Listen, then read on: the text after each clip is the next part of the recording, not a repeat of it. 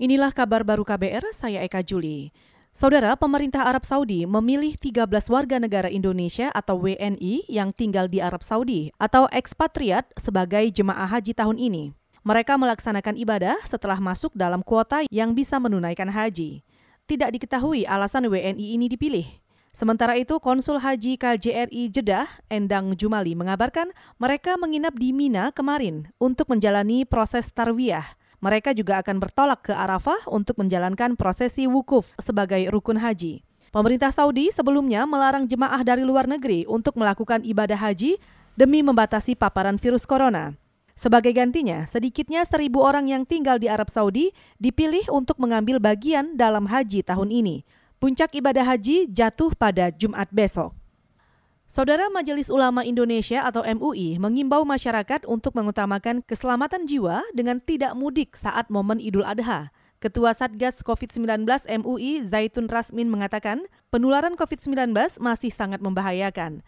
Ia mengatakan kondisi penularan COVID akan semakin parah apabila banyak masyarakat yang mengabaikan protokol kesehatan dan lalai menjaga keselamatan jiwa sebaiknya jangan ada yang mudik deh. Ya, kalau cuma sekedar mudik. Sekarang ini tetap kalau bisa kita tidak keluar dari rumah atau dari kota kecuali ada keperluan yang mendesak. Mudik bukan keperluan yang mendesak dibandingkan keselamatan jiwa kita, jiwa keluarga, apalagi di perjalanan jauh. Mungkin seseorang terpapar corona, ketemu keluarganya, ibunya, bapaknya. Ketua Satgas COVID-19 MUI Zaitun Rasmin juga mendesak pemerintah memperbanyak tes usap atau swab test serta memfasilitasi orang yang terpapar COVID-19 ringan dengan memperbanyak ruang isolasi mandiri.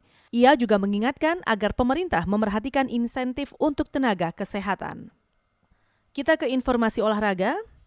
Organisasi Sepak Bola Indonesia atau PSSI menyatakan semua pemain tim nasional senior dan U19 yang kini berada di Jakarta negatif dari paparan COVID-19 Kepastian itu diperoleh setelah mereka menjalani dua kali tes usap atau swab test.